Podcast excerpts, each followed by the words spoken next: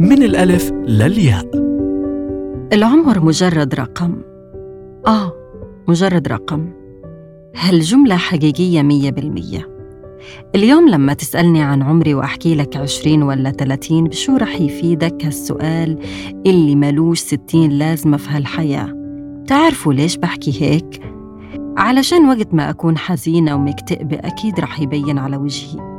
وساعتها رح يبين علي عمر يختلف عن عمري الحقيقي بمراحل. رح يعطيك أضعاف عمري لأنه الحزن والهم بكبروا الشخص كتير. ويمكن أنتم مجربين هالإشي أو شفتوا ناس صار معها هيك. وكمان لما أكون فرحانة ومبسوطة أكيد رح يبين على وجهي ورح يعطيك عمر أقل من عمري بكتير. حتى ممكن تنصدموا وقتها لما تعرفوا عمري الحقيقي.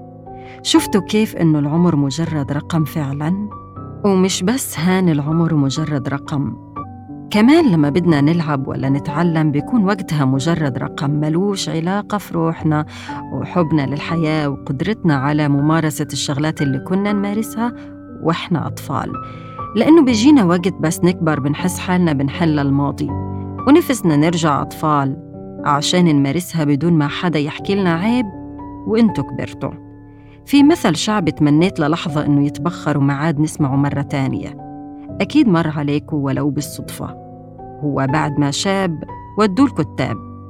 لأنه العلم والتعليم ما بوقف عند عمر معين. ولأنه الظروف يمكن ما كانت متاحة بأول عمرك إنك تعمل الشغلات اللي كنت تطمح لها وهاليوم بعد هالسن هاد كله توفرت للأفضل وصرت قادر تعملها. من فترة زرت جمعية رعاية كبار السن بغزة وساعتها آمنت فعلاً بأنه العمر مجرد رقم. شفت بعيني ستات أكثر من ستين سنة بتعلموا ألف باء وبتعلموا القرآن وأحكامه. ومش بس هيك بتعلموا فن التطريز. هدول الستات قدرن يحولن تجاعيد وجههن وإيديهن لتحفة فنية من العلم والتعليم والتطريز. بأناملهن المبدعة وروحهن الحلوة اللي محبة للحياة.